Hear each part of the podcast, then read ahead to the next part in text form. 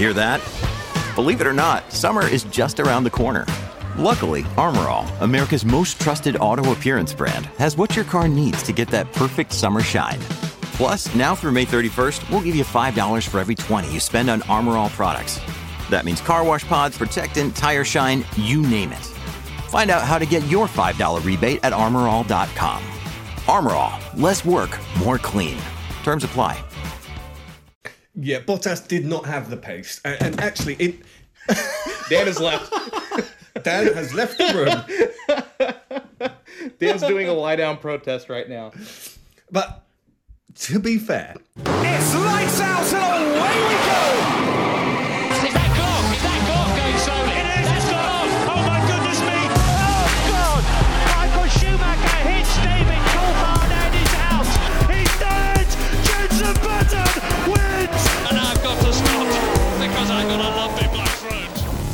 And welcome to the Cut to the Race podcast. It's the first race weekend of the season, and oh boy, it didn't disappoint. We are recording this just about an hour after the race has finished.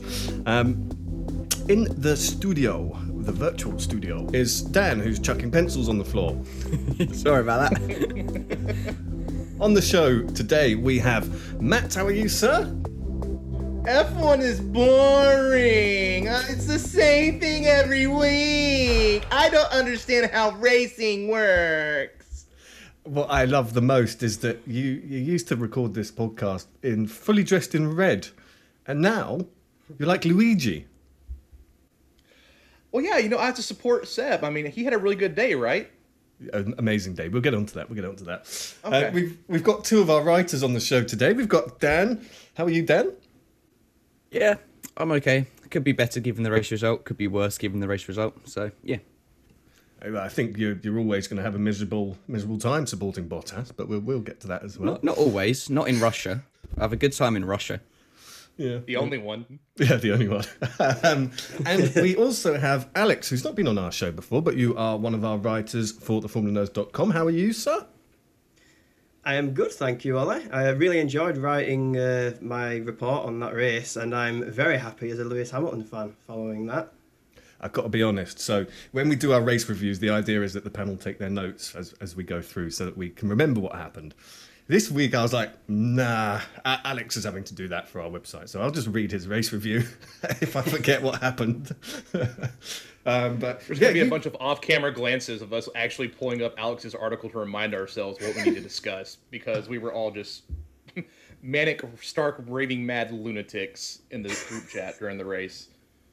Yeah, it, it, it was a it was a heck of a race, and um, if, if you haven't uh, read our race report, do so. FormulaNerds.com. Bless Alex, spent the whole race writing it, and it was out. How how, how long did it take to get out after the race finished? Probably about initially 10 seconds after the checkered flag dropped. Ooh. Hey, my, my wrists are hurting now, I tell you. Hey, hey, hey, leave there. No, Nope. don't need to know about Whoa, whoa. Glossing. Celebrated a bit too much. that. 10 seconds, huh? So we were due to have uh, Mark Gallagher on the show today. Um, unfortunately, he couldn't make it as his wife fell ill. Um, and we wish her a very speedy recovery. And we're going to catch up with Mark Gallagher later in the year. I think we've said the Monaco race weekend. So um, that'll be pretty cool because he'll be there as well. So um, our thoughts are out to him. Now, we're here today to talk about the race, but pre-season testing, guys, we haven't had a chance to talk about it yet on this show. Um, Alex, on the build-up, those th- those three days of pre-season testing. I mean, what did you what did you conclude from that? Oh, I, I think there was more questions rather than answers, to be honest. Um, I feel we did see Red Bull had appeared to close the gap, as they always do in testing, but everyone was kind of just thinking, okay, let's not get too excited about this. Uh, Mercedes are known for their sandbagging, so we'll just have to wait and see for the race, oh, well, to, for qualifying, to see if Red Bull have actually closed that gap, and we weren't disappointed, were we? No, no, we weren't. And, and I thought the testing this year, you know, it wasn't a standard testing. We were in Bahrain, the first day of testing with the sandstorm. It was it was unreal. I actually didn't think they were going to go out in that. No, I didn't either. It was it was like a scene from Star Wars. Uh, I was loving Will Buxton's references on the uh, Formula One commentary, so shout out to him for those. Um, but yeah, and the fact that there was, it was a shorter period of testing as well made it much more difficult for the teams to get the laps in. And I think from what we've seen, it has it has cost some of the teams today that um, that limited amount of time that they had out on track, especially as you look further down the order. Uh, but we won't we won't name specifics. I don't want to upset anyone, Matt.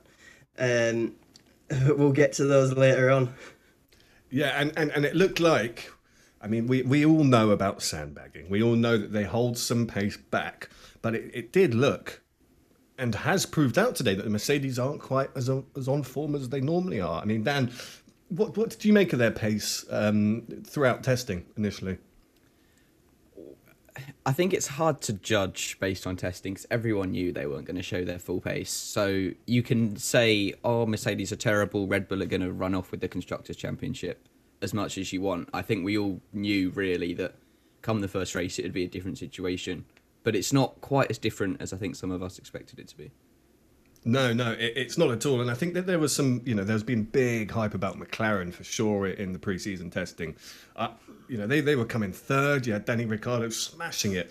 And, and we we were a bit let down by Aston Martin. And let's be honest about it. Matt, what's, as a converted Aston Martin fan, you are now, you now have a new religion, I think. Maybe maybe you're going to go back on that after today. I don't know, I don't know if I'll uh, be praying to Saint Stroll anytime soon, but uh, yeah, I think you know with Aston Martin, the hype of bringing in that brand, they did a phenomenal job with their build up with the media and the car launch. I think that was one of the most exciting things in a long time. and It really got the fans talking. However, at the end of the day, we are dealing with you know Sebastian Vettel in a new car, Lance Stroll is Lance Stroll. So no matter what technological advances and uh, you know with going over to the Mercedes platform, it's not an instant recipe. And I don't believe anybody in the sport, including Lawrence Stroll, believe this is going to be an overnight, uh, instantaneous success story. It's going to be a growth uh, and development stage of it right now. It helps next year with 2022, uh, but nothing in testing is a given, except that you're going to see a lot of laps, hopefully, unless you're Aston Martin and at the end of the day, nobody knows anything until the lights go out at the first race on Sunday. Even qualifying, you know, with guys, which we'll get into later, but you know, people in new cars, people with new engines, nothing is a given until it's go time for real and the chips are down. I think there actually is only one given that, ca- that carried through from testing into qualifying and into the first, what, second, first or second corner of the race, but we'll get into that.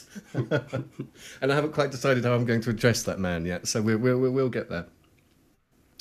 Um, what about practice? I mean, it, it was the Max Verstappen show, wasn't it? With all the eyes It on was, yeah. Honda, you know, we're talking about the new developments that Honda have with their engine they brought to Red Bull. There was a lot of talk and I think even more attention drawn to them because of Lewis Hamilton's statements coming out of testing that oh they're looking very quick and all that, which I almost feel was kind of like a red herring from Lewis Hamilton. Oh look at them, don't worry about us. You know it. it it definitely got everybody to take notice of the pace and start trying to compare to last year's qualifying segments and things of that nature. Uh, I mean, they look quick, as things we will discuss later will show. Uh, but overall, you know, Honda on the whole, with Alpha Tauri and Red Bull, have made monumental strides, and I think, dare I say, with the exception of Alfa Romeo, the biggest strides in the field overall from 2020 to 2021. And it's definitely going to be something to see as the season develops uh, if they can maintain that closure to Mercedes. But as of right now, it's spicy. Oh, oh, it is. And, and talking about Spice, we had three new drivers on the grid this year. Uh, one that drove car nine, one who is Mick Schumacher, and the other one is Tsunoda. Now, guys, this is an open question. I'm going to start with you, Alex. Who out of those was your favourite? It certainly wasn't number nine. Um, I think for me it would have to be. At first, I was drawn because of the name to Mick Schumacher, but ever since he's arrived in the paddock and got out on track, Yuki Tsunoda, I'm gonna get crucified for saying that wrong. Uh, he's really excited me. You know, he's he's the first. He's the first driver from the 21st century to race in Formula One, and he look he looks bloody quick, and he got his um, he, he got his, he got into the points today, so it was a brilliant Formula One debut from him. It, it is, and, and it, okay, we, he didn't have the best qualifying in the end, but I, I'll be honest with you. When I saw this chap, I hadn't followed his previous career, but when I saw him in the paddock, I thought, "Ah, oh, he's nice, isn't he?" And I just thought he'd be a nice guy in the car and just, you know, you know, wave people past and just take it nice and easy. This guy's got attitude, man, and he he shows that on track. I found it so exciting, didn't you, Matt? I don't even know if I would say it's attitude. It's just that he, the, he has no fear. At the end of the day, a car is a car to Yuki Tsunoda, and anybody that pulls up alongside him will be very, very quickly introduced to him, including what happened today. He, I have never seen a driver come in and adapt so quickly from F2 to F1. It was like he's been born, bred, programmed, and he's in the matrix, and they downloaded that floppy disk on him today. Uh, he did not miss a step. He did not miss a beat, and I was very, very impressed, which says something for the overall competition of the Asiatic feeder series that are coming up now. Uh, if we look at Guan Yu Zhou and his uh, amazing drive today in F2, uh, it's starting to become more of a. It's always been a global sport. Now there are global inroads too. Uh, so it's he's going to be very, very fun to watch, as will the Asiatic feeder series coming up now. Oh, for sure. So, um, let, us talk a little bit about qualifying yesterday. Um, it was wild. It was from from from Q1. It was absolutely wild, wasn't it? I mean, what what what parts of these stand out to you guys? Track evolution for me. Dan, what stands out to you?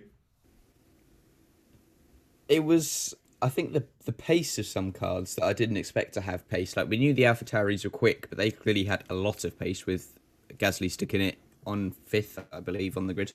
Um, but also Ferrari as well. They were quicker than I expected Ferrari to be. And Matt's gonna love me for saying that. But... Well, I mean, let, us be honest. They they if anyone was sandbagging, it was probably Ferrari, right? Because uh, we had no hope for them, and then they came in. I, I can't remember what what session it was, but they came in in first. Q2, first and second, yeah. Which for me, not only has Ferrari figured out a way to go from a hand trolley to an actual proper racing car this year with their engine, uh, but the track evolution was hysterical for me in Q2 in that Yuki Tsunoda out of nowhere dropped a P6 at one point in that. Uh, we, we saw George Russell uh, had a moment where he was looking like he was going to get out of Q2, excuse me, into Q2, and it was just hysterical to watch how the right atmospherics, the right temperatures, and people getting things correct on their setup all came together at once for just sheer bedlam. Uh, nobody at the beginning of the season, myself included, would have said, "Oh, Ferrari, we're going to have a front row lockout potential." Yeah, that, that'll happen. No, not at all. And uh, the dogs still may require extensive therapy uh, for how excited I got about that. It's just it just goes to show the unpredictability that even up through Q2, we have no idea. We yeah. have no idea. I mean, I mean, obviously we had we had one person spinning twice in Q1. Um, Tsunoda was second in Q1, by the way. I just had to check that because that's what I thought he was, but he was with Hamilton behind him. Into Q2, we had we had Norris in fourth. Right? I mean, this was an incredible. We had Ferrari one and two.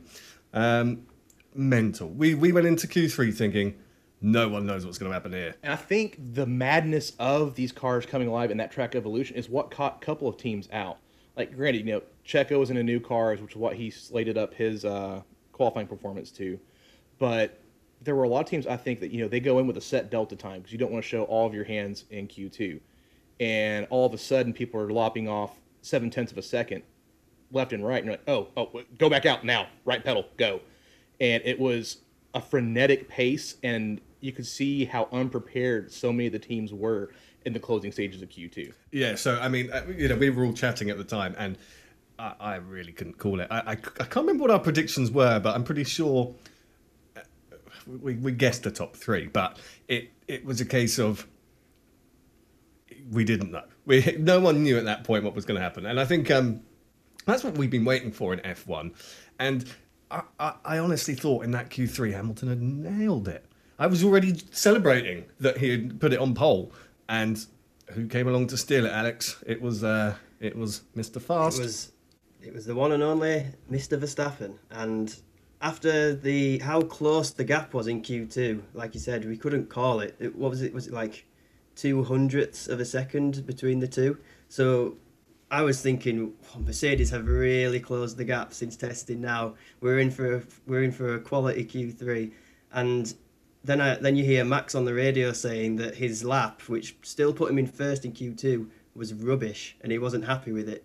So when Hamilton crossed the line at the end of Q3 to go on the top, I was a bit more reserved because I was thinking, no, if Max can get a good lap together, which he did, he, he can definitely put his Red Bull P1, and he did by nearly four tenths, which is a massive margin to be honest. It was it was unreal. I mean, he did a one twenty eight point nine. It was it was so fast. He got Lewis behind him at one twenty nine. Well, pretty much point four. You know, it was an incredible performance. Really showing that actually that pace that they've had and they've been showing all the way through is is genuine pace. So we started the race today with with Max Verstappen on pole, Lewis Hamilton uh, alongside him, Bottas tucked behind in third, Charles Leclerc in fourth. Mr. Consistency. I mean, and and then my driver of 2020, Mr. Gasly in fifth. I mean, what what a lineup that was. I was I was very excited going into this race. Very excited. Could Hamilton get Verstappen down into turn one? Or could Bottas sneak in from third? Or what was Gasly going to do in P5? And even further down the pack as well. It's just that the competition this year seems to have got so much closer and we, we, I knew that we were in for a very exciting race, and it didn't let us down. Well, we had drama before the race even started, with Checo pulling over on the formation lap. Like, you know, everyone assumed, oh, he was out. We were all saying while we were talking during the race, we were gutted for him, and then he got the car going and managed to start from the pit lane. So thank God for that. Yeah. Which I think could have been a almost blessing in disguise for Checo. Uh, coming into that Red Bull second seat, we all make the jokes across the, the entire industry that the second seat at Red Bull is cursed. And he has all this pressure on himself. He knows the targets that Helmut Marko and Christian Horner are setting for him to be close to max. So he's probably got all that going through his head, you know, trying to calm himself down, and then away goes the engine and all the power, and you're uh uh uh. So it becomes less about the target you're aiming to achieve, and now it's pardon the pun, he's driving to survive. It takes all of the strategies out of play and it just becomes right pedal, go, don't bend it. And you have to tip the hat to him for the mental fortitude to do that. Plus, let's be honest, it's not like starting at the back of the grid really means he's going to have a bad result. Look at the last time he did it. Yeah. He said in his uh, post race interview as well that he was really close to just jumping out the car, taking the steering wheel off, and calling it a day and then his engineer was on the radio with Jonathan Wheatley as well, trying to tell him all these things, and then it got working. He was just like, I couldn't believe it. So, yeah, that's the temperament of Checo. Uh, almost anybody else in the grid, you would see gloves, steering wheel, Hans device, you know, flying out of the cockpit, hands beating on the car. He just uh, he has a wet fuse. It takes him a little bit longer to blow, and I would I that's why I won't be a racing driver, boys. You would have seen me single handedly dismantle that car with my bare fists, you know, King Kong style, if that happened to me. And that's why he's there and I'm not. Credit to Perez's race engineer as well, because he's new for this year. Hugh Bird used to be Max's performance engineer, I believe. He obviously stayed calm in that situation where he wouldn't have really experienced it before. So I think we need to give him some credit as well. We'll get to Perez in the race, but just just, just bear in mind that he, he qualified P11. Okay. I'll leave that one there. So, what we're going to do this year, we're going to talk about the race, but we're not going to say, oh, in lap one, this happened. In lap two, that happened. We're going to talk about, we're going to go through the drivers and the teams. We're going to do it in reverse order. So, what that does mean is that we start with the spinners, which is Haas. Let's talk about their race. And I mean, coming into it, it's, you know, we, there's been a lot of talk about Haas and I think a few of us on this this uh, this podcast are quite vocal about it. So we, we had driver of car nine and Mick Schumacher, and driver of car nine hasn't shown himself to be very good yet, has he? And should we? Which one of you wants to just talk about his race today in his first ever F1 race. Alex, uh, you You go have to do for it in one breath, Alex. That's all you get. That should be easy. It didn't last long. no, um, yeah, it, it it was just a repeat of the performance in qualifying. Really, I don't think he's used to. I don't think he's he's used to driving a car like a Formula One car. You know, these these cars are the most powerful machines in the world, and this guy just doesn't seem to have the ability to control one right now. He just he's he's accelerated from what I've seen. He's accelerated too hard out of turn two, and just lost the rear. And to do that in one of the in in the slowest car on the grid is quite embarrassing. He he had a shocker of a weekend, Mazepin. You know, he spun on both his qualifying laps after one of them was after he overtook half the field in the final sector to start his lap first and then ruined everyone's laps behind him by spinning. So everyone was already annoyed at him at this point, and then yeah, as you say, he spins it on the second turn, absolutely unprovoked. He had a debut to forget. That's safe to say. I think number nine has realized that the F1 community has a very, very long memory. We don't forget, but it was almost like he was going to be given a chance once he got here. And then he pissed off the entire field with what happened in qualifying. So while I didn't watch with anybody on the podcast and wasn't, uh, we didn't discuss him at length, the amount of raucous cheers I believe that went up around the world would tell you everything you need to know about his standing with the F1 fan base at this point in time.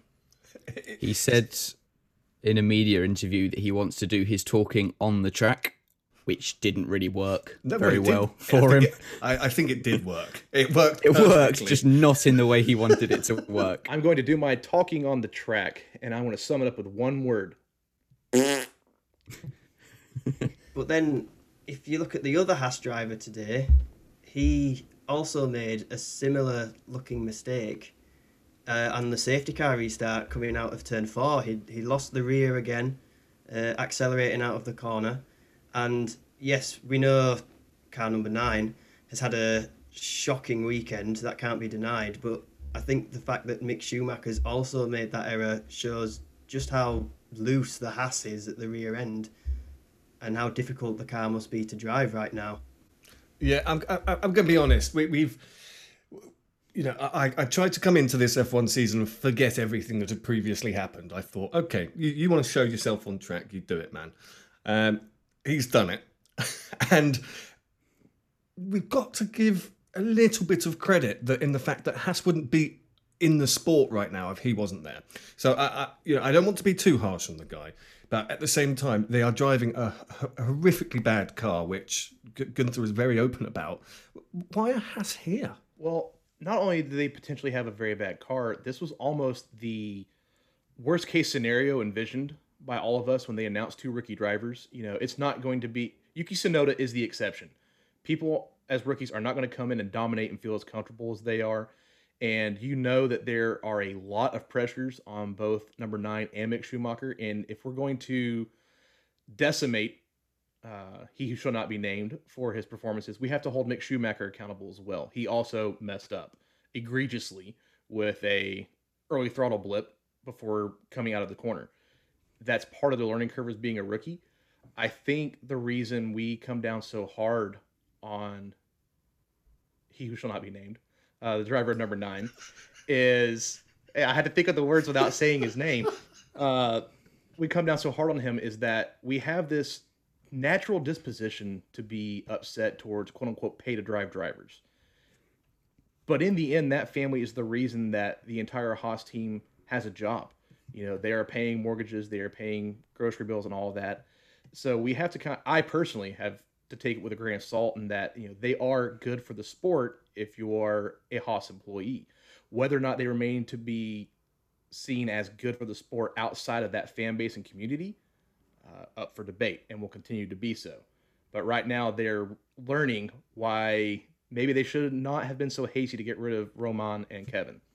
Yeah, I, I mean, I think they had two brilliant drivers beforehand, and okay, we all took the mick out of Grosjean at times, and um, Kevin Magnussen didn't always have the best results, uh, but he was he was a character as well. But he was also a very good driver, and he just neither of them had the chance to show that um, with, with with Haas. But I think we, you know everyone's giving um, car number nine a lot of grief because there was a wall there. Mick didn't have the wall, so he managed to finish the race. Um, you know, it could have been exactly the same result sh- should Mick have made that mistake somewhere else. So, I, I, I think I think that sums up Haas, doesn't it? Um, is there anything else we want to add on Haas? One thing I will mention is obviously we don't know how much money car number nine brings to the team and his family, but will it ever get to the point where he costs the team more than he brings in if he keeps crashing every weekend? It's just a question to pose. I just I think that's the whole risk you take when you bring on two rookies to join your team because it raises that question: Have they had enough time to build up their skills in F two to then come into the big leagues to race with the big boys? And Mick Schumacher, you could arguably say yes because he, he won the championship last year in Formula Two, but for me, for, for number nine to, to finish fifth and not really put up a championship fight in the junior league and to get straight pushed up into Formula One, for me, that's a bit questionable, to be honest, and a big risk that Haas seem to be suffering for almost instantly. I think there's there's quite a few points to make there. Yes, number nine didn't perform very well in the junior leagues. He had complete equal machinery with Nyck De Vries when Nyck De Vries won the F2 title. He was his teammate in Mazepin was 18th or 19th or somewhere miles down the scan miles down the standings. Then it links to I guess you could use the Red Bull debate as well. Did they bring Gasly up too soon? He's now gone back to AlphaTauri. He's now incredible in AlphaTauri. Albon's now lost his seat because arguably Red Bull took him up too soon. It's just they need time to develop. You know, certain drivers take longer than others. If number nine had another year in F2, he may have done significantly better in F1 next year. We just don't know. So that's that's Haas. Haas Ferrari, I should note. Um, we've spoken about that. They did also qualify last and second from last. So you know it, that that sums up the race weekend. They then both binned it. There was one other DNF today, which I've got to be honest, I, I, I was a bit gutted about it in the end, which was Fernando Alonso. I, I thought he had a cracking race, didn't he? He he he um he he was out on lap 33 with what was it brake problems matt i can see you have something to say As a Ferrari fan, I have never been the biggest proponent of Fernando Alonso. Uh, I have had a very, very big issue with the way he domineers the teams he is on, uh, disparages the engine suppliers he has had, and it almost seemed to me like he was uh, getting his due diligence in that all the time talking about Honda making a GP2 engine. Well, that changed, didn't it? And to hear the talk, I know he may or may not have said he's the best, blah, blah, blah. I don't care. I am not a Fernando Alonso fan. So to watch that come back and bite him on the hind end was almost as exciting and enjoyable for me as the rest of the race, which may make me seem like a hater, and that's okay. Uh, I just, it was a, it was nice to see him get some humble pie served to him. i think that's a bit harsh i mean I, i'm not a huge alonso fan myself I, I i was i've been quite vocal about that um, with you guys however i thought he he he put in quite a good race in the end um and, and it was an unfortunate way to go out. I thought I thought he was he was getting right there in the mix, and you know his teammate, who goes by the name of Esteban Ocon, finished in eleventh. Sorry, in thirteenth in the end. That what was that like for Alpine? Dan, do you got any thoughts on that? I think the first thing to mention, this is referring to later in the race, was that Ocon probably would have finished slightly higher if a certain Mr. Vettel hadn't have punted him off. Um, but Alpine, they're, they're not as strong as I thought they were going to be leading into this season. I thought, you know, Renault had a pretty strong season last season, largely with the help that Ricciardo brought, but they're just not where I expected them to be. And I think Ricciardo definitely made the right move to go to McLaren. If anyone can bring them back up, it's Alonso, and the way he can really help work with the team, admittedly around him, but work with the team. It 2022 is what they need to focus on. Yeah, I mean, Alex, what do you think? You know, that this was the Renault team. Really, all they've done is change the colours. It's a bit like Aston Martin, really. You know, they've gone backwards from where Racing Point were. Um, what, what do you make of it, Alex? Yeah, they've they've changed the colours, changed the driver line up a little bit, and changed the management as well, which I think was a bit of a crucial um, part of all this because I think I think Cyril did a great job with Renault. I mean, in, like you say, last season they had the strongest season they've had so far, and, and he got them on the podium. Well, Daniel Ricciardo got them on the podium, but Cyril was the director of all of that, and it, I was quite surprised when they let when they let him go when they announced they'd be rebranded as Alpine, and yeah, they had they looked strong on the first day of testing, but since then they've kind of sort of just faded back down the pack, and I was extremely disappointed to see Alonso coming into the pits to retire because I, I was enjoying watching him battle it out on track with his old rivals, uh, Kimi Raikkonen and Sebastian Vettel. I was loving those moments during the mid stages of the race. I've got to say, how good was that battle? And I know Matt will appreciate this. Um, the battle between Seb, Alonso, and uh, which Ferrari was it? That would be uh, number 55 of Carlos Sainz, which was a lot of fun to watch. Yeah, I mean, it, it was a great battle, and it, it was like it was. What, what did Crofty say? He said it, it was a two ex Ferrari drivers and a current Ferrari driver, all battling it out, and and and there was a you know that there was status. They knew who they were battling, and it was let's let's show these boys who's boss. And how the the order changed about eight times. It was a really enjoyable battle. But go, going back to Alpine, I think, uh, like you said, Esteban got punted out. Um, by a certain SV5, which we will get on to. They could have done better. And, you know, Alonso had an unfortunate time. So maybe it was just a bad day for them. I think it, Alpine didn't have a strong weekend. I think it's a bad weekend for them as a whole. Ocon got caught up in the yellow flags in qualifying. Alonso got into Q3, but I don't think he had the best start, if I remember correctly. Someone will say in the comments if I'm wrong.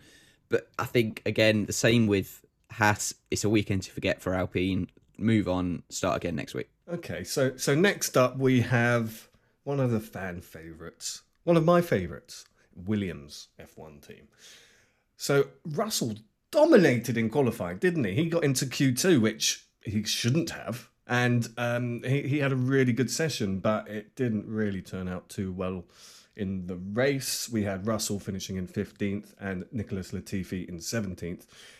I'll be honest, boys, I can't really recall anything to do with Williams in this race. Yeah, I think Mr. Saturday, as he's well known, he kind of just he finished in 14th, and I feel that he only finished that high because of the misfortunes of those beneath him. Uh, if it if it wasn't for the I, like Gasly's was beh- below him, and if it wasn't for a certain incidents throughout the race, I'm sure he would have finished higher. So, yeah, I think Russell did well to even finish 14th. But like you say, there wasn't really anything notable from them throughout the race. I, I don't recall seeing Latifi on my screen once. I think we knew Williams were going to struggle a bit this weekend. You know, both drivers and the team have said their their car will be quite wind dependent, and Bahrain is very windy, um, and very sandy as well. So I think if we when we move on to places like Imola, they will hopefully improve. Hopefully, there's a bit less wind there. That's quite a protected track. It's not too exposed. But it'll be interesting to see once we've seen at a few venues how far Williams have really come since last season. Because I had really high hopes for them, but they didn't quite deliver it this weekend. Well, also, you know, we're dealing with the new regulation changes that are almost, with the exception of the team that finished on top today, uh, the high rake cars are a little bit at less of a disadvantage with the regulation changes for this year. Uh, and Williams are obviously a Mercedes car. They're running a lower rake and angle of attack on their car for their wings. So even with the wind coming into play, it didn't really matter at this track, if almost if you will, because they were going to be at a disadvantage no matter what. Uh, this plays into those quote unquote dartier cars than it does for the Williams. This the slow, stable, lumbering oafs that they can be that we all love. Uh, we knew it was going to be rough, which I think only highlights even more just how impressive that result is for George Russell. He should be down there with Nicholas Latifi.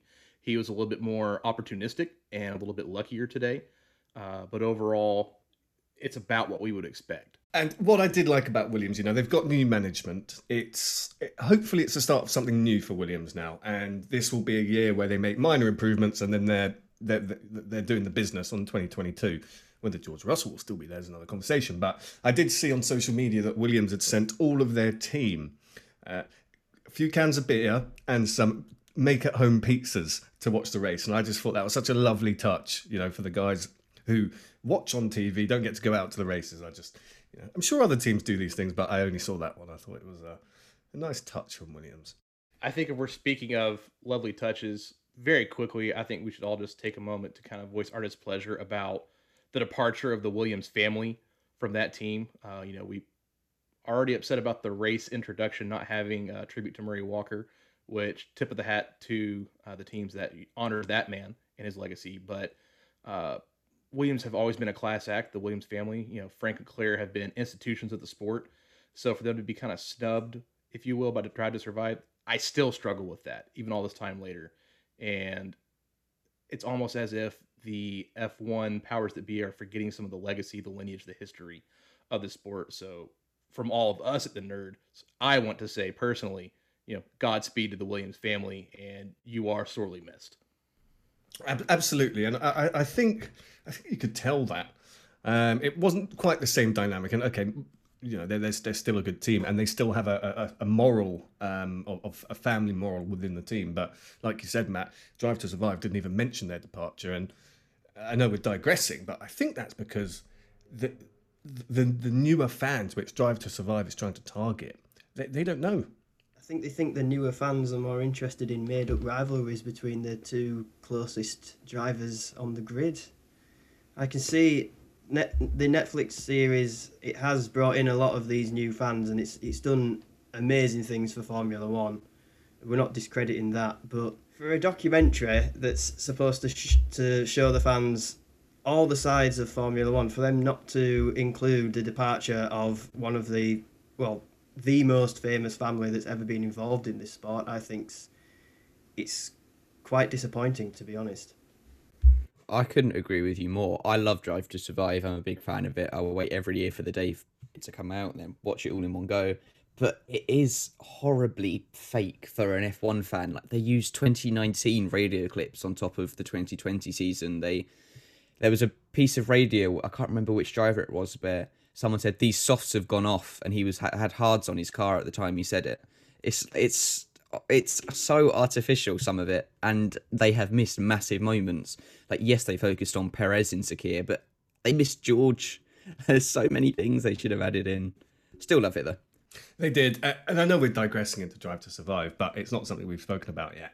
And I think they did miss some key things, but they also managed to film this in the middle of a pandemic. So, but from from what I could see, they only had access in probably four races. It seemed like to me because that was the only four races that they seemed to cover throughout the whole season.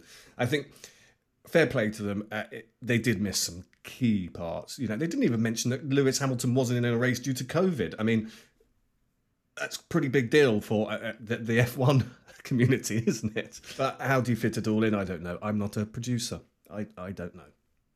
So there is one team in the 2021 season left that doesn't have any points. That is Alfa Romeo. What did we think of them today? They were close. 11th and 12th. They very nearly got some early points on the board, and that car looks a lot better than it did last year. So I think they could have quite a hopeful season. And if anyone's going to pick up the scraps when several cars don't finish, I think that will be the team that capitalizes on it. How about Antonio Giovinazzi?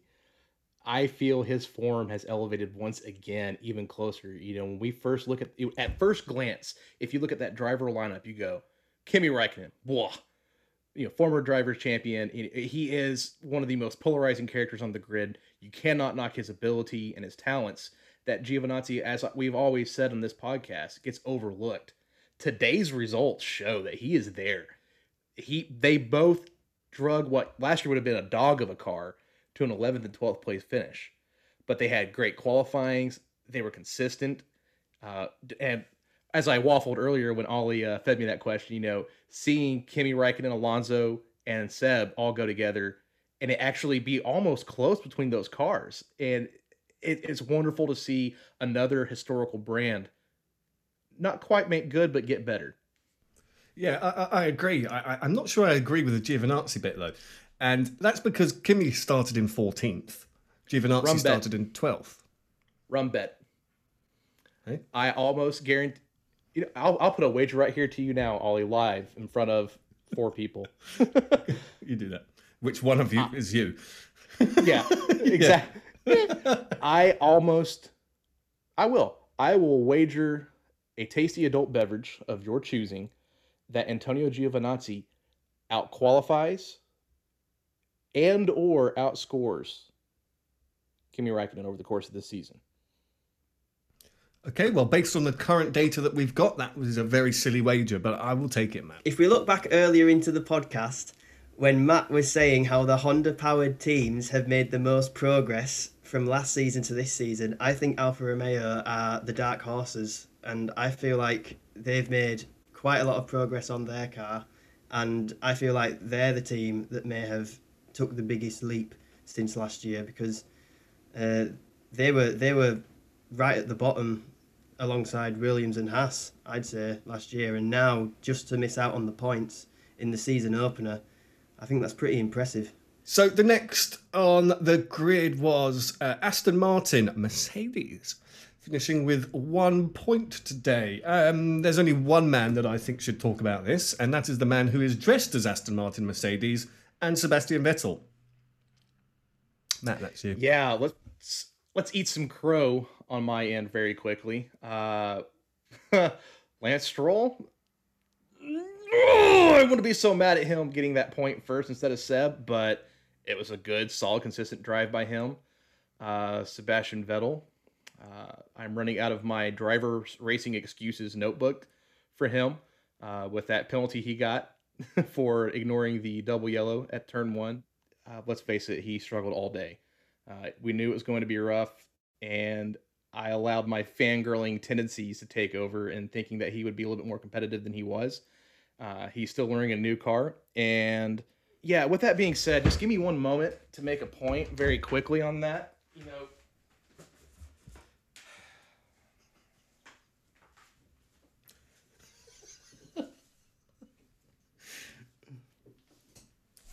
For the listeners, Matt has just walked off and that's that. and he's returned. We're back. He's returned fully Uh, in Ferrari gear. I it was an abysmal weekend to care about Sebastian Vettel at all. Uh, I think he's still adapting. He's still struggling. Lance Stroll seems to have a mastery of that car. He does not yet, which is understandable but unforgivable. So we will see if they can get things right for number five. But right now, it's uh, dark times. It- It is indeed. It is indeed. And, and we- we're just actually a bit confused of where Vettel finished today because I thought it was 14th, but I mean, told it's 15th. So, yeah, I mean, That would be Seb Vettel, he, he made the same mistake that he did in Silverstone, if you remember, when he took off Max Verstappen. It was the exact same mistake. Why, why does he do this? He should know how downforce works. I am fully convinced at some points in the race, Sebastian Vettel just brain dumps all of his information and experience, and he just goes car, car, car, car, brake, car, car, car, brake, and doesn't think about the fact that we all know you lose downforce and stopping ability when underneath the diffuser of the car in front of you. With the exceptions of the spins, that has almost been the hallmark of Sebastian Vettel for the last few years. I still love you to death. I will still be here crying in my Aston Martin gear next week, but I just it's hard to watch, it's hard to support and I just want to see him turn around and remind people even for a moment who he is and what he's about. Yeah, I, I, I agree. I mean, we, we, we thought that Vettel was going to outperform Stroll, didn't we? Uh, there's been a lot of talk about the Sebastian Vettel Aston Martin advertisement that's been running a lot over there. Did they have the audacity to play that after this race? Yeah, So this is exactly what I was going to mention. Was by the way, that advert is good. The car in it is incredible. I, I actually think uh, Vettel did quite a good job in that advert. It's very honest, very real. But when he got kicked out of qualifying in Q1, they it was the first advert they played, and I thought, oh, of all the times to play this advert, it was literally, oh my god, Vettel's out in Aston Martin. Come and buy our car. Sponsored by Vettel, who's just got knocked out. It was, um, uh, Dan, what did you think of Aston Martin? shambles is I think the best word to describe them. They they there was so much hype after their uh, launch with the, the livery, which looked amazing. They brought all these A-list stars in for the launch. Everyone was so ready, but they just they haven't converted it into on-track performance. They have gone backwards since last year. Whether that is because of the whole brake duct fiasco that they obviously now aren't using those Mercedes brake ducts, they've had to make their own. I don't know, but they just weren't what I expected them to be at all. So again, for them, the only way is up really, leading into future weekends. The only thing I will say left on Aston Martin is the biggest question mark I had for this weekend was why did they leave Seb out so long with the height and degradation they had on the tires? And we don't we're not going to go through the notes of he pitted on this lap and all that. We're just doing this off the top of our heads. But I remember sitting here screaming at the television, it's Ferrari all over again. Bring him in and give him a fighting chance. They're like, nah, let's see what you can do. You know, nothing to worry here. And it just, the poor man has gone from Ferrari's historical misunderstanding of tactics and planning to Aston Martin. Finally, I'll have a strategist that knows what he's doing. Hey, Steph, we're going to have you stay out there a little bit longer. Cool. All I'm going to say is there's a common thread here, isn't there? You know, Yeah. it- it- the, the problem was apparently Ferrari, but the problem seems to be continuing. Um, oh, one thing I, I thought was just lovely this weekend was the Aston Martin safety car. How good did that look? And more importantly, sound. I mean, when it came out in the F2 race, th- they must have stuck a camera right next to the exhaust, but it sounded like a monster. I don't want to see the Mercedes safety car again. Never thought I'd say that. And talk about Alpha Tauri. So they scored points today. Um, they scored two points today. So we had Gasly, who who was obviously in the top for qualifying. We had Tsunoda, who should have been in the top for qualifying but didn't. Um, what, what did you think of these guys on, on, on track? Uh, Dan, I'm going to pass it to you.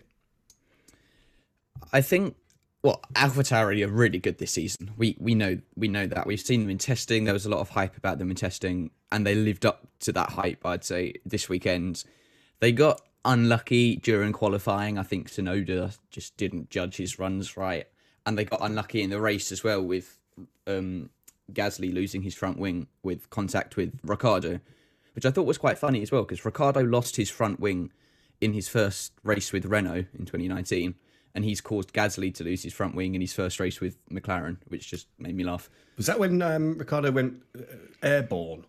Over He just went on the grass and just ran over it. Yeah, I yeah. yeah. Um, but no, I I've said in a previous podcast I really rate Tsunoda. I watched him a lot in F two. I think he will be really good at this year and really push Gasly. And Gasly's incredible. We know how good Gasly is. Yeah, and well, we we do know how incredible Gasly is, but he didn't have a great race. He finished in seventeenth today. Bit of a disaster for Gasly, right? Matt, what do you reckon? Well, he didn't finish in 17th. He was just 17th because he was the last to DNF. Uh, I'm gutted for him. Uh, Gasly has won my heart.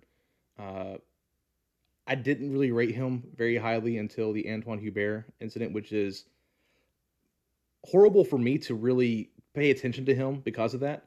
But you cannot help but love the man's spirit. You know, gets looked over, uh, passed over for Alex Albon when they demote him down. Then at the end of the season, they're getting rid of Albon and they go, mm, nah, son, you're good where you're at. So I think we have not seen the best that Pierre Gasly has to offer yet, in, even including his win last year. Uh, if he can string everything together, that man is going to surprise people up and down the grid consistently, as long as he can keep his wings attached uh, throughout the season. I'm going. I'm to be honest. I think he is already surprising people, uh, and I think he's he's embarrassing Red Bull. It's it's quite frankly what he's doing. You know, so at Alpha Tauri in a way. It's you know uh, they did say last year, oh, we're going to be the sister team now. You know, it's more equal. We all thought, yeah, yeah, yeah, yeah, yeah.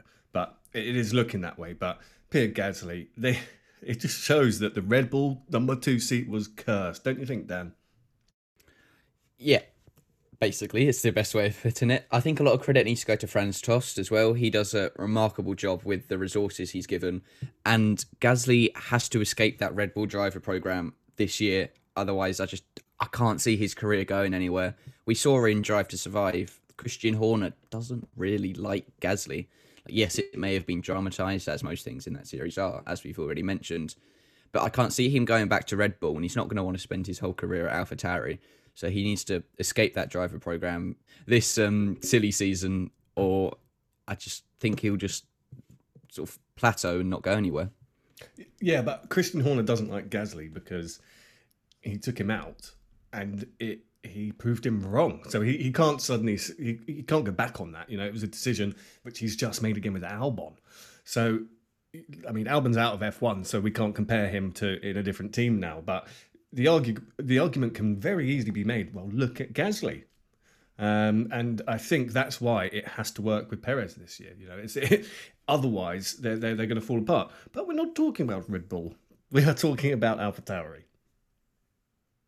Um, Alex, what do you what, what do you make of it and their performance today? Well, I, I tell you who I've got my eye on. I've got my eye on his on Gasly's teammate Tsunoda. Um, that that that man had a brilliant uh, debut race today, and he's he's impressed me uh, ever since he he joined uh, through testing and everything. That is a small man with big balls, let me tell you. Um, the radio yeah. message when he was stuck in traffic, uh, he has settled into Formula One brilliantly, and I can't wait to see what this this man can do. Uh, he's an he's an exciting driver out on track, and a brilliant result today to get into the points. I'm sure I've said that before, but I'll just say it again. A great debut. You stole the point I was going to make there about the radio message, but I said on a few podcasts ago, I said he's such a nice guy in interviews. As long as he can not be a nice guy on the track, then I think he'll do really well in F1. And then, yeah, his uh, first flying lap in FP1, and he's like, oh, come on, I got effing traffic. he's just like he's not going to be lovely in F1, and I was really pleased to see it. So I think he'll do really well. Yeah, he's certainly not as sweet as he looks, is he? Um, and, and and I love that because, like I said earlier on, I got him wrong. I, I, I didn't think he was going to be this machine that he is. So thank you for proving me wrong. I always love to be proven wrong. Uh, and that brings me nicely on to Ferrari today, who scored 12 points. I mean, Matt, you've had a costume change. You're now fully in Ferrari gear. I'm um, back. it was a bit of a result for them, you know, the whole weekend, really, wasn't it? It really was. Uh, I labeled Ferrari best of the rest coming into the season as kind of a joke. I fully expected McLaren to run away and embarrass them which is kind of cool to see that old battle come back around. Uh, it's a lot of fun, but uh, the driver that surprised me the most was Carlos Sainz from Ferrari. Uh, you know, we're talking a driver in a new system, new team, new aerodynamic principles.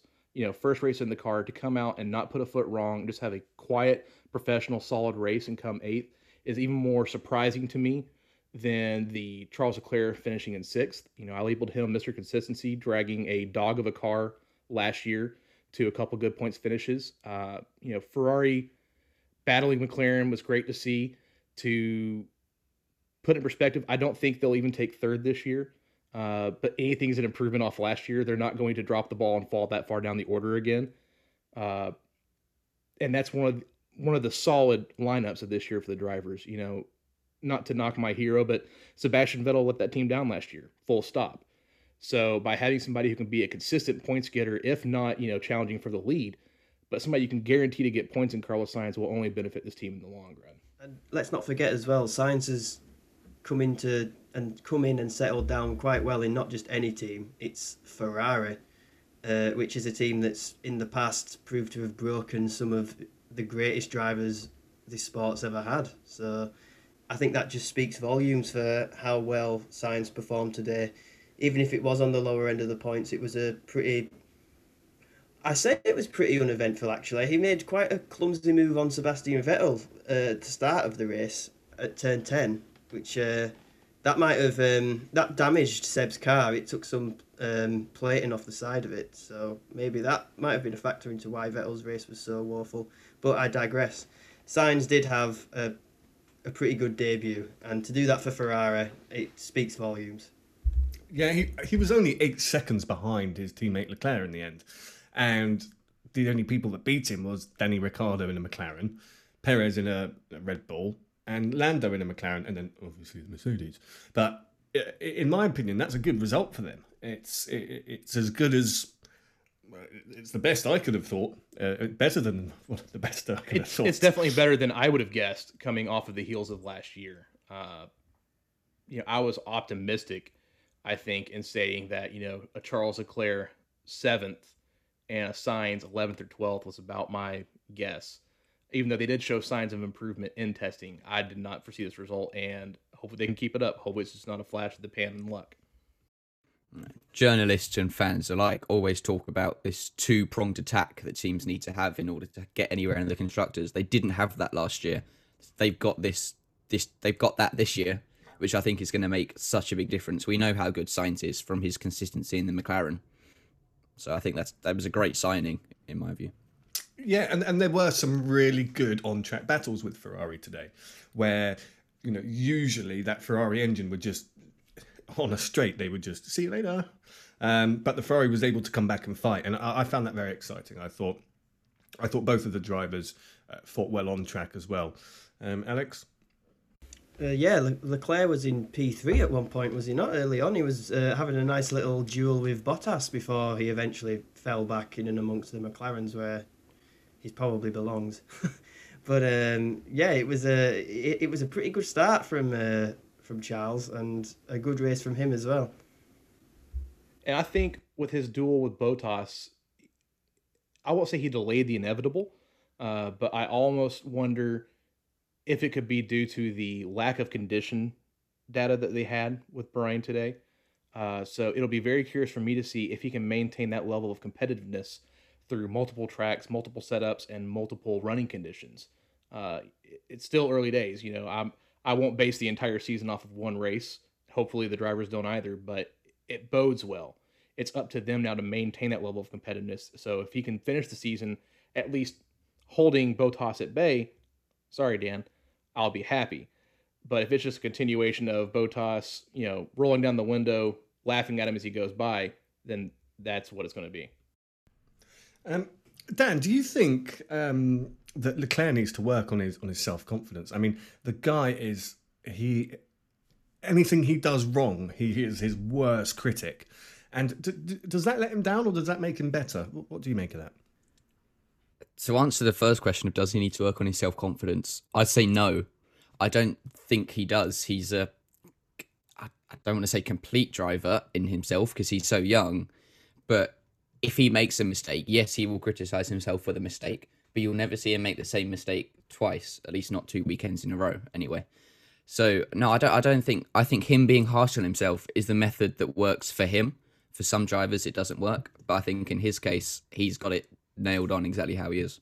In third in the Constructors' Championships today, we had McLaren Mercedes. They've strapped a new engine in the back and they've put themselves in third. Now, I thought they were going to do a bit better than they did, but actually they finished in third all round, so it's a pretty solid performance. But the man who impressed me today was Lando. What a race! Lando drove an exceptional race. Uh, he had a great qualifying session to give himself the best position to maintain throughout. Uh, Daniel Ricciardo, though, you know, the last of the late breakers, as we talk about him, had very, very little on track action, for lack of a better way of phrasing it. I don't know if it was a uncomfortability, if the shifting winds got to him, or maybe he just had a setup that was not optimized for him. Uh, I don't think it's to the point at all to where Red Bull were last year talking about the disparity between their drivers at all. Uh, you know, at the end of the day, these guys are human. They're going to make mistakes. And Daniel Ricciardo didn't really make any huge glaring mistakes. He just didn't deliver to the level that we're used to seeing him deliver, I feel. Uh, if anyone wants to jump in on that, you know, I'm open for interpretation, but I just, I was underwhelmed, I guess is the word I'll use for it.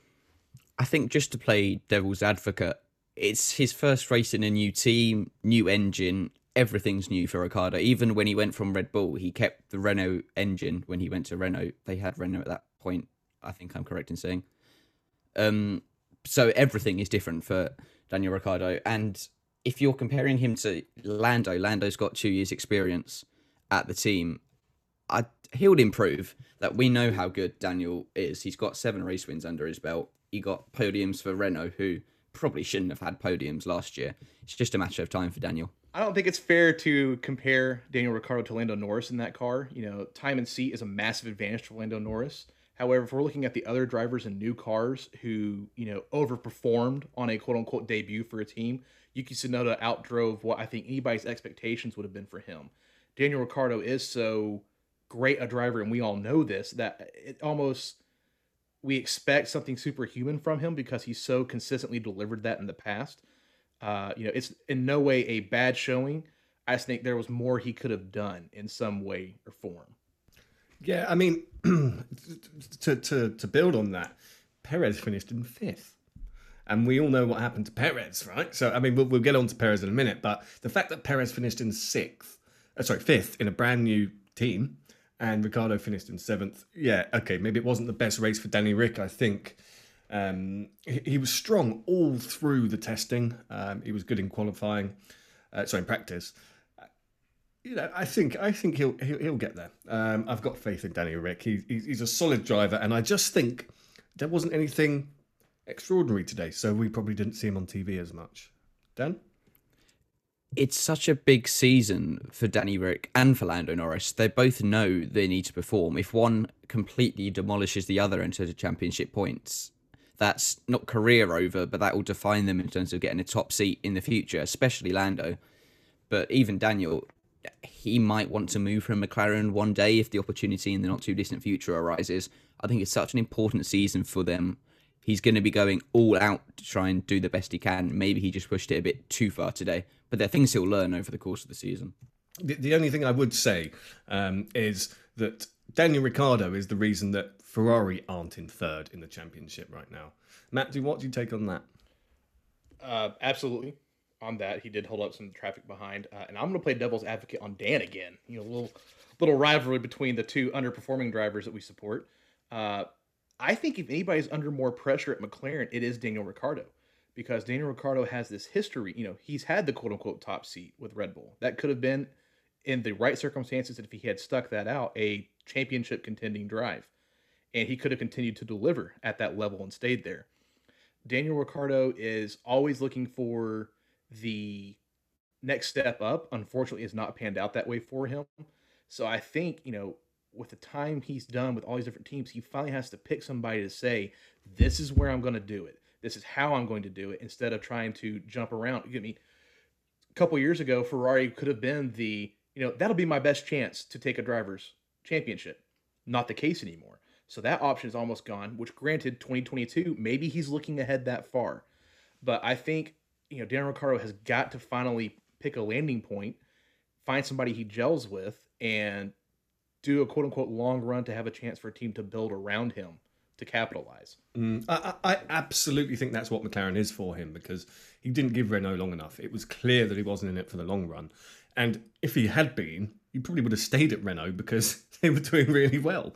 Um, he was ready to jump ship to McLaren straight away. And do you know what? I think it's going to be the team where he has the best chance. I think, um, it, it, you know, looking back, he didn't know if it was going to be a good move going to McLaren. It's turned out, from what we've seen so far, to be a good move. I think, um, uh, you know, I, think once he's settled in, we're going to see a lot more from Danny. Do I think he's going to win a world championship with McLaren? No.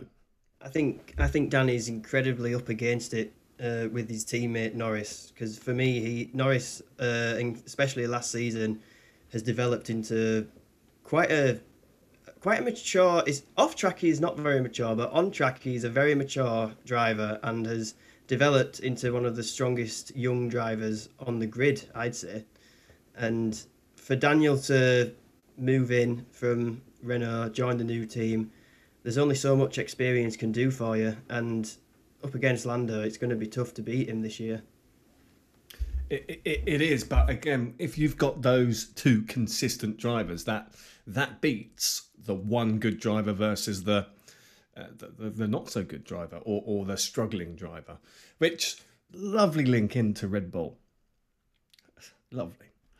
Um, Red Bull second. They scored 28 points today. And most of that is because Perez, yet again, had the comeback. Uh, it's just incredible what this man does in Bahrain. What is it about Bahrain and Perez and being in last to coming back? Uh, what a what a drive! And we'll talk about Max in a minute, but let's talk about Perez now. I mean, um, Dan, what, what did you think of Perez today? I thought it was game over, like you said from before the race started. Oh, he was exceptional today. I was gutted when I saw him pull over. I, I sort of said out loud to myself, I was the only one in the room. I was like, "Oh no, surely not."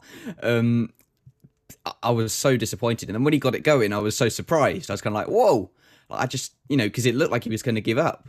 Um, and then the comeback drive he produced was incredible. You know, starting from the pit lane, he wouldn't have had a lot of tire temperature when he started. He got helped out by the safety car caused by the flying hat into the wall um, to get back with the field. But his racecraft's just exceptional. The the first one, number nine, his racecraft's just exceptional. He's probably the best on the grid for racecraft, managing tires, and that's what he gives Red Bull the ability to go with the alternate strategy, which they couldn't do with Albon because he was too far behind. What what could Perez have done today if he qualified a lot higher up the grid? Matt, I'm going to ask you this one.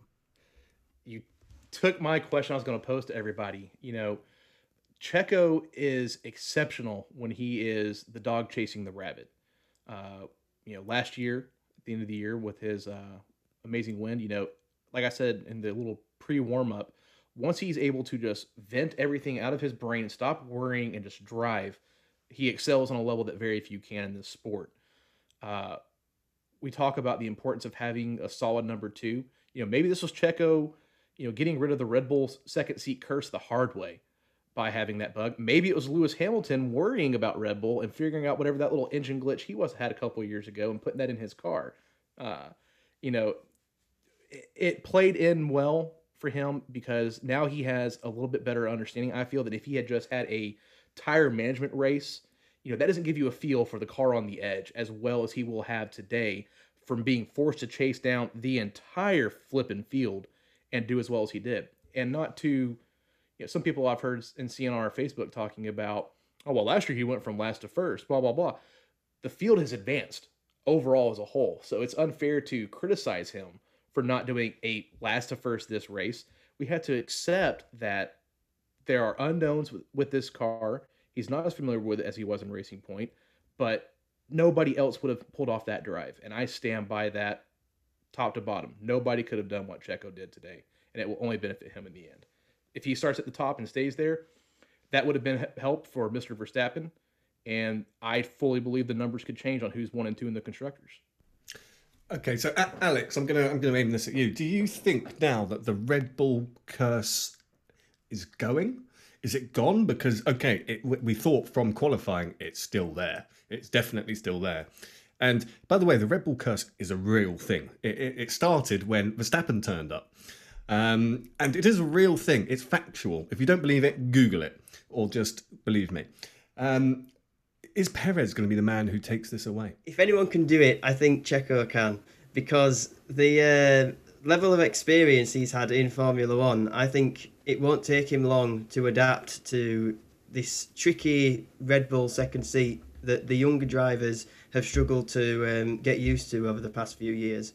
And he, well, he's already shown it today. He, I don't think last year Alex Albon would have been able to pull off a comeback drive like that in that seat, and Perez has just done it again. And the way he was driving today, it was like he'd been in that car for a good few races now. And he said before, uh, he said before this race weekend, it would take him at least five races. He thought to get used to the car, and by the looks of it, it only took him five laps. Yeah, I mean, I, I think what Red Bull needed was they needed an experienced driver who's driven lots of different cars over the years. Uh, You know, Perez is a, a seasoned driver to come in and turn it round. Because if you've got Gasly, who's still, uh, you know, new to F1, if you've got uh, Albon, who's still new to F1, these guys haven't got that experience to turn it round and help Red Bull themselves turn it round. So maybe Perez is that man. And, you know, I, I'd love to see him there next year again. I, I think he's I, I hope he's secured a, a future in F1 now. And back when we were watching Drive to Survive. It's almost insane that he didn't know if he was going to have a race this year. You know, it is. It's just madness, isn't it? Um, that's Perez. Should we talk about the pole sitter, the man who dominated practice? Max Verstappen. Who wants to uh, take the lead on this one? Well, I, I think it was definitely Max's race to lose, and he lost it. And it it was it it, it that that it that it was it all came down to that move at turn five, around the outside, you you going off the track limits and being penalised for it straight away.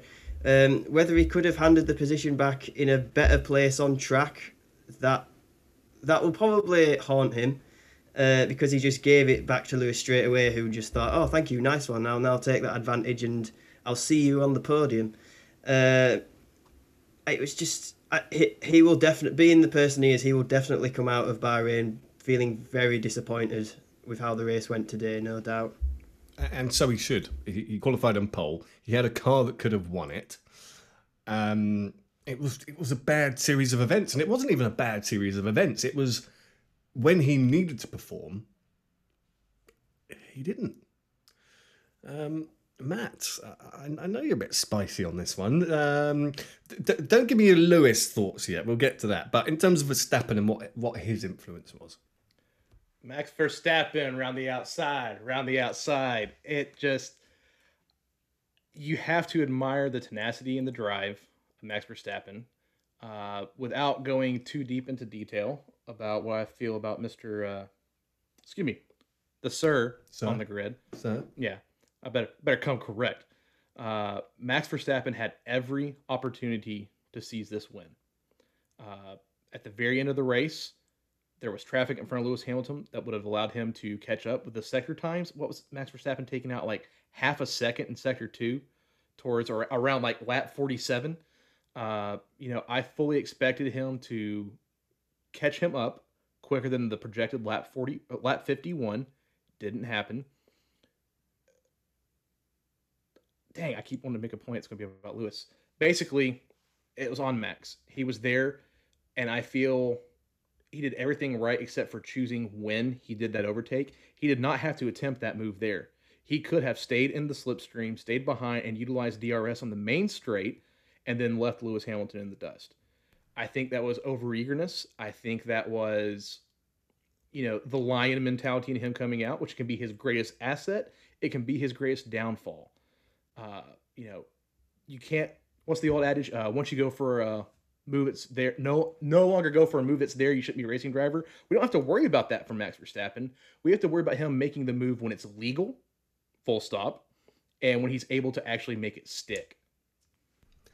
Yeah, I, I, I mean, you know, Alex, as a as a fellow Mercedes fan, what did you think about this? Well, it's it's like um, the legendary Murray Walker said. Uh, catching up is one thing, overtaking's a whole nother game, and uh, he just he he at two occasions during the Grand Prix he caught up to Lewis. He caught up to Lewis and uh, put the pressure on, but he just couldn't pull off the the final move when it counted. And like like Matt said, that is his over eagerness, I think, and it may be his. I don't I don't know lack of experience. He's still young and he, he has been in Formula One for a long time, but he hasn't had he hasn't had many strong battles like that for a race lead, and I think that lack of experience, especially towards the start of this season, might um, be his downfall. And he has got the stronger car this year. We've seen, and if he keeps if he keeps making mistakes like that, it could be what costs him the world championship. I think it's it's underestimating your competition. Yes, Max Verstappen is an incredible driver, but you are underestimating the man that you are trying to overtake and his skill set. Dan, what do, what do you think? I think Max has been in F1 for seven years now, I believe, which is a career in itself for most drivers. He's only 23 and he's never had a car to challenge for the title as closely as it looks like this year's is going to be. So it's a new situation for him as well.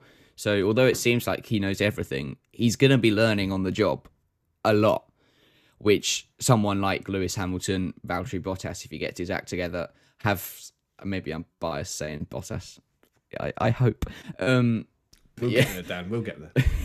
um, but they've had the experience in that title challenging car. Max hasn't. He won't necessarily know what to do in week in, week out, wheel to wheel battles at the front. So I don't know how that will affect him. If anyone's going to get on top of it quickly, it'd be Max. But equally, if anyone's going to blow an opportunity, it'd be Max through a first corner crash. Sorry, Max fans. There's an old adage that uh, old age and cunning beats youth and enthusiasm every time. I think today we saw that play out on the racetrack. Uh, and with we're not going to discuss him yet, but if Max Verstappen is relying on simply putting pressure on Lewis Hamilton to allow him to make the over the overtake, not going to cut it.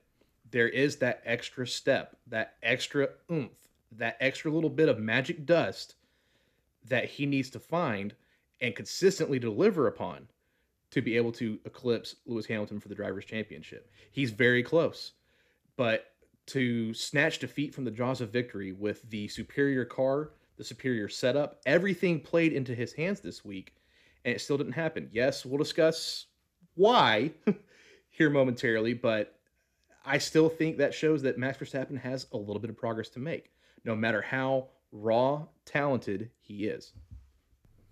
Absolutely. And, and that takes us beautifully into uh, current Constructors' Champions with 41 points. That is Mercedes. Um, let's talk about Bottas first because we, we, we- we've said that Max Verstappen, he he knows how to bully, right? And it, it didn't work on someone, but it did work on Bottas. Bottas didn't have a great preseason test, practice, qualifying.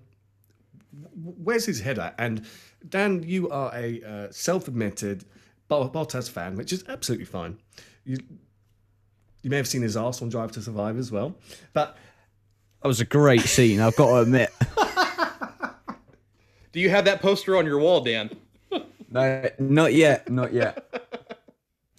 Yeah, I, I'm not sure h- at what point they decided to put that in there, but uh, yeah, it caught Don't know, the, don't care. it caught the entire F1 world off off guard when you saw Bottas's backside. um, anyway, we're not talking about his backside. We're talking about his race today. So, um, Dan, as a fan, how how how did you see it? Well, firstly, Bottas should have won today because there's a full moon tonight. So that would say, after seeing his entire backside, he should have won, and he didn't. Anyway, Yeah, that's because his backside shouldn't have been on the fucking program in the first place. um, but no, oh, why can't he just win a race?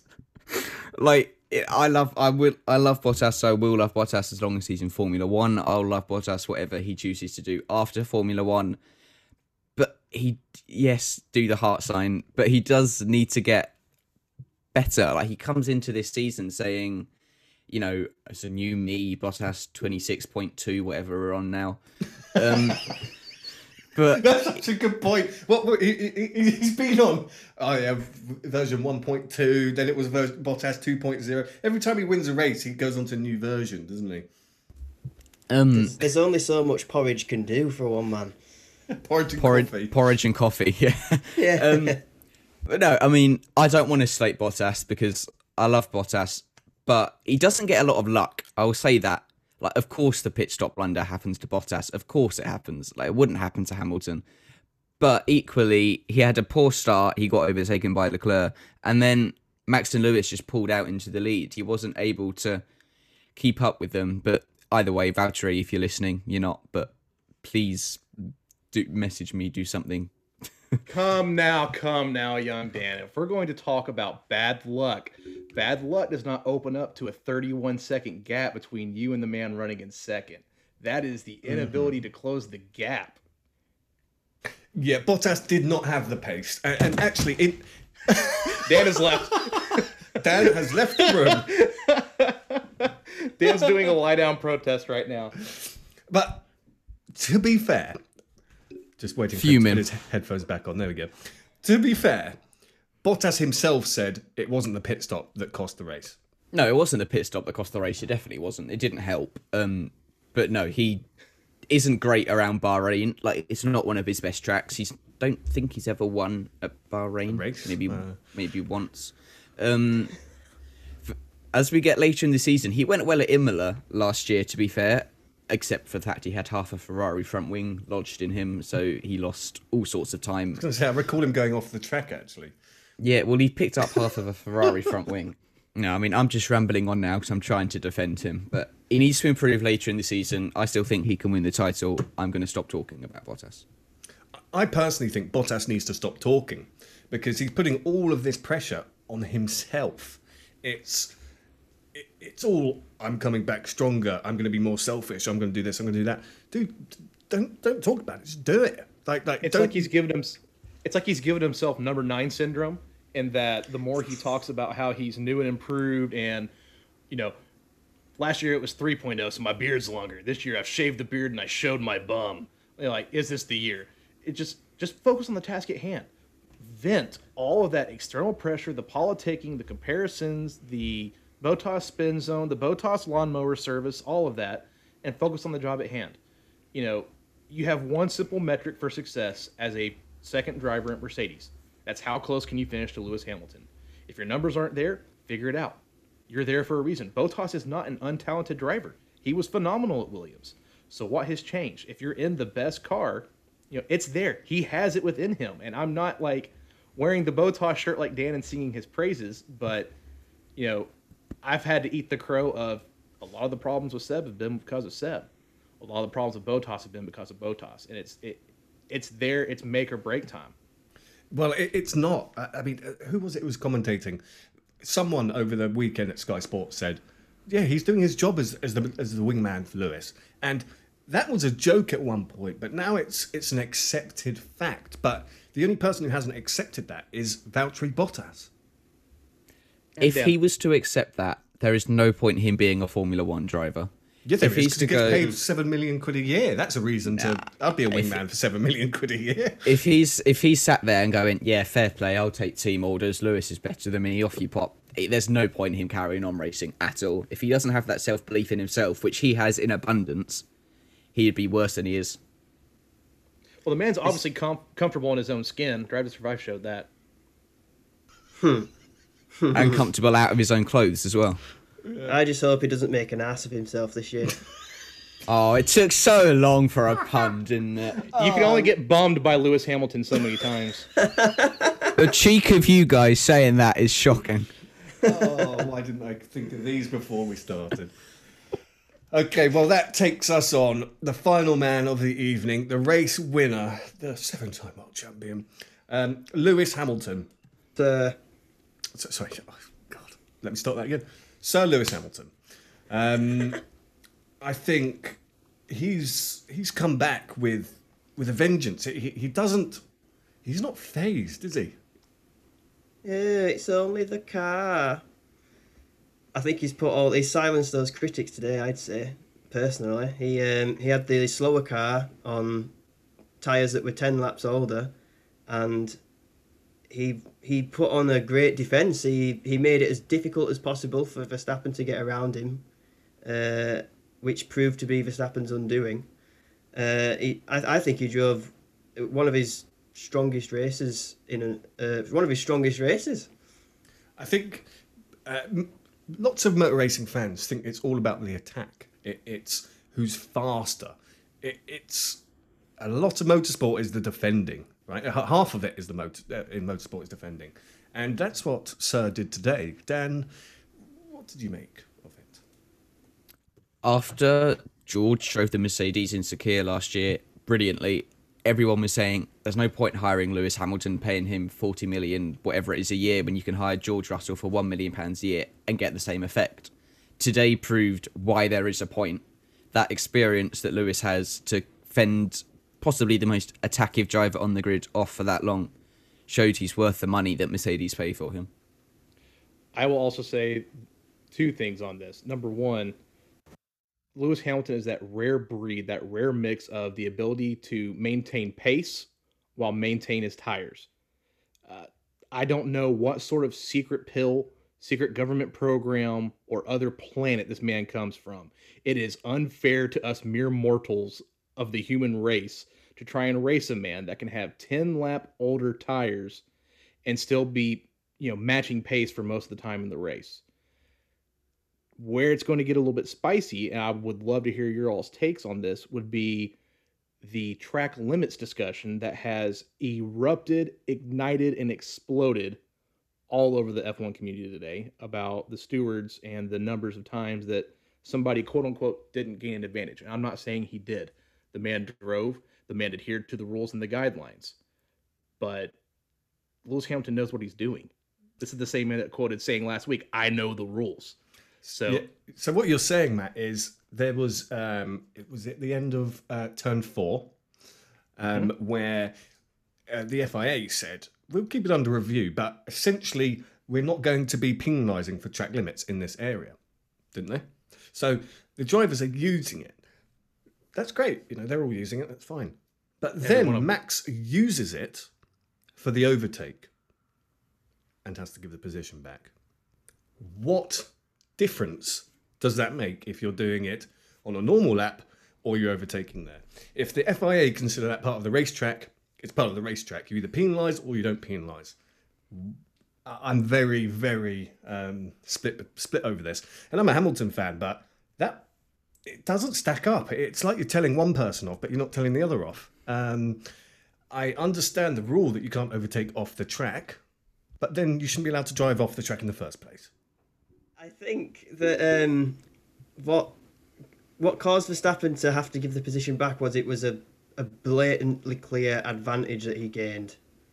In he gained a position, he gained first place, and I the the what was it twenty nine times that Lewis Hamilton apparently went off of the went off track limits whilst he was just driving around trying to maintain his lead. I think that's it's quite difficult for the the steward to de- decipher whether he did or didn't gain an advantage because you, you can't really tell uh, when he's out there on his own. But when Max clearly makes a move and gains a position, it's much easier for them to say, "Oh, he's getting an advantage there," and the the, the order was given straight away. Literally three corners later, hand the position back, hand the position back, and I and I, I was thinking if was it Red Bull who made the call to Verstappen to give the position back, or did the stewards tell Red Bull to tell Verstappen to give the position back? I, I'm not sure, but I think uh, Lewis did radio, but I think that was a little later. I'm not sure. They, put it this way: they didn't have time for Lewis to radio, the stewards to review it, all within three corners. That's Christian Horner saying, "You took the corner off track." Dan, Yeah, Max's race engineer came over the radio and said, "Give the position back for now." So I think they did it awaiting confirmation, and then if not, they would have been a bit stuck really. Um, but I think the FIA shot themselves in the foot a bit with the term of if he's gained a clear advantage, we'll penalise him. Because where do you draw that line of gaining an advantage? Like when Lewis was defending from Max and using track limits to gain a bit more time, is that gaining an advantage? Is gaining an advantage only a clear overtake? They didn't make that clear. I, I, don't think that helped. I've always, I stick by this. I've always had this opinion, um, which is a racetrack has lines round it. If you have two wheels over that line defining what the racetrack is, you should be penalised. It it doesn't really make a difference, you know. And they're, taking a wider line there for a reason, so there is an advantage. Otherwise, he wouldn't have done it twenty nine times. Um, if it's on a straight and someone rams you off, that's very different. But if if you are purposefully going off the track, you're doing it for a reason. Matt, what do you make on it? So there's a couple points I'd like to make on this. Number one, have you all seen what Toto Wolff said about the track limits rule? Uh, there's an article just came out on the race saying that eh, quote unquote F1's Shakespearean novel on rules needs simplifying. That's from the team principal of the man whose team just won. Uh, I think the same way that with litigation and legal parlance, you know, we get hung up on words. if we use the word an advantage, obviously overtaking through quote unquote illegal means is an unfair advantage. But how is that any more illegal than exceeding track limits to gain an advantage in time? You can't pass unless you're able to catch up and take time out of your opponent. So by exceeding the track limits, you are gaining an advantage. However, the other thing is we can lay out in the F1 regulations, we can lay out specific dimensions for how long this for instance the strakes on the backside of the rear diffuser are. So if we can be that precise and that exacting in our verbal parlance for that, why can we not say it's two wheels over and it's illegal? It's four wheels over and it's illegal, full stop. You know, if we can't take certain liberties with the design of a car, we shouldn't be able to take certain liberties with the actual racetrack itself. That all being said, the rules are enforced by humans. It's all open to interpretation. The second thing being, once Lewis Hamilton got the warning about potentially getting a black and white flag, he stopped. Lewis, or excuse me, Max Verstappen did not get the black and white flag. He was told to give it back because they knew it was going to be a penalty coming no matter what. In the end, this was the right result. It's it may sting, it may hurt some people to hear me say that. This is coming from a man that's not a Lewis Hamilton fan. At the end of the day, the rules are the rules. So until the rules are changed, we have to adhere to them the best that we can. I think it was so clear that Verstappen had gone off the track in that overtake of Hamilton. If he hadn't have given the position back and Verstappen had kept that win, the social media outcry would have been so much worse than it is that Verstappen didn't win. And even hmm. within the paddock, it would have. Hmm. It was so You've not been clear and moderating obvious. Facebook. It's still bad. It was. Don't get, don't get me wrong. I, I, I think that that wasn't. He should have been, you know, he should have had to give him the position back. Absolutely. I think that as a racer, it doesn't matter which way round it was. But what I think is that if if your lap time is deleted in qualifying for using that area, why the hell are you allowed to use that in the race? It's inconsistency. It's you know, in tennis you have lines. If you cross it, it's it's you lose. You, you know, you get the point gives over. Why is that different in motor racing? I do not understand this, and it, it absolutely needs clarifying because it's not the first time this has happened. It's happened so many times, and Austin 2018 with Max on Kimi. Yep, yep, and I can think of many times with Lewis as well, where he's been penalised for doing it. It has to be the same for practice, qualifying, the race. Why change it? I'm just glad that it was settled there and then on track. Uh, Can you imagine the scenes if Verstappen crossed the line thinking he'd won, and was in the cool well not the cool down room but was by the uh, where where they do the cool down now and was then told, oh by the way you've come second because you've got a five second time penalty. Yeah, I'll give you that. I'll give you that. And uh, Max is now under investigation, or and then we're all sitting for two hours after wondering who's won it. I'll give you that. At least we didn't have to go through that. Or a Red Bull mechanic headbutting the wall in the pit lane, like Um, but you know, I think it was a. To summarise, it was an incredible drive from Lewis. I think he Max should have won that race, um, and I, I truly believe that. I think it was, like you said, Alex, at the very beginning, it was Max's to lose, and he lost it. Um, but you're going against a seven-time world champion. These things are going to happen. Lewis has got that experience. Um, what I'd like from you guys is uh, we'll go around the table. We're going to have your race rating. So out of 10, how would you rate this race? And also your driver of the day. It's been a while since we've done this, hasn't it? Um, Alex, I'm going to start with you today. So out of 10, how would you rate this? And who was your uh, most impressive driver of the day? For me, the race would have to be an 8 out of 10. The only reason I wouldn't pump it up any higher was because the action only really came towards the end. It was more of a strategic battle uh, midway through the race. And my driver of the day would have to be um, Sergio Perez for his comeback drive from a, what looked to be a retirement before the race had even started. So that's my take. Okay. Uh, Dan, I'm going to ask you next. Um, I'd agree with the eight out of ten. I'd maybe push it to a nine out of ten because of the varied pit stop strategies in the middle. We had some people doing a three stop, which you don't see very often in races nowadays, and it just adds that excitement of oh, could something go wrong in a pit stop, which it did to Bottas of all people. Um, driver of the day, for the sake of being different, I'm going to say Lando Norris. Fourth in the McLaren, I believe. That's a great drive from him and really making a statement in that team with Ricciardo as his teammate. Uh, Matt. I'm struggling with my race rating on this. My driver of the day is Checo. I mean, tip of the hat to Lewis, Max, Lando. You know, a lot of the other great performances out there. Uh, I don't care about being different because that was so great a drive from Checo to come from a literal dead car on a formation lap to a solid points finish. That's awesome. Awesome, awesome, awesome. My race rating to leave room for improvement throughout the rest of the season, I'm going to call it a seven and a half, just under you guys, because the opening laps and the madness before we even started the race were exciting. There were some great battles, some great defending, some great overtakes, and the pit stop strategies were unique enough in seeing people trying to have a three stop, some people trying to make a two stop out of it, and the blunders and thereof. It, the middle section of the race was not boring. It was all coalescing and building towards the end. But even in the midfield, there was a, we knew who was going to be the shakers and movers, and some were just you know stuck in the queue. So I'll leave it. I'll leave it at that. Seven and a half Checo, still a damned good way to start off a season, and we're in for an amazing season. Absolutely. And just to finish off, I'm I'm going to.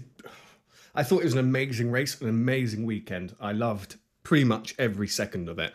However, I'm going to give it a seven because I feel we've been let down by the FIA. There should be. We shouldn't leave a race weekend feeling like it, it, there's blurred lines. You know, should this have happened? Should that have happened? It should be you win or you don't win. Um, so I think I think we've been left let down by the FIA on that. So uh, seven out of ten. It could have been a nine point five if it was all fair and square. I think, uh, and I don't think there's any. Um, you can't put anyone else as driver of the day than Perez. It was an incredible race, and I'm so glad to have this man in the sport. So with that, we're going to leave you there. If if you're not currently a member of our Facebook group, it's Cut to the Race on Facebook. We've got a group there. Talk to us. Tell us what you want to hear. We've got some amazing guests coming up soon. Oh, I really want to tell you who's next week. Shall I do it? Shall I do it? I'm getting shaking heads. Okay, Keep him waiting. Me, Keep him tell waiting. me, tell me. Okay, I'll tell you. I'll tell you off. You don't recording. listen, Alex. You don't get to know. Wait, will you do Um, a podcast? I thought this was a video call. I thought this was a Zoom meeting. I thought we were gonna... Um, if you've enjoyed the show and you've enjoyed our previous shows, please give us a five star rating and write us a review. It makes a big difference. Um, but from me, that's all we have this evening. Alex, thank you very much, sir. Thank you for having me for my debut podcast. I'm looking for. I'm looking forward to doing some more. Yeah, well, we'll see. I'm only joking. Uh, Alex, uh, uh, sorry, Dan, thank you very much, sir. Thank you. I can't wait for the rest of the season if today's race is anything to go by. So, yeah. Oh, indeed. And Matt, thank you very much. Always glad to be here. In the words of Bill and Ted, be excellent to each other. We'll see you next week. Goodbye.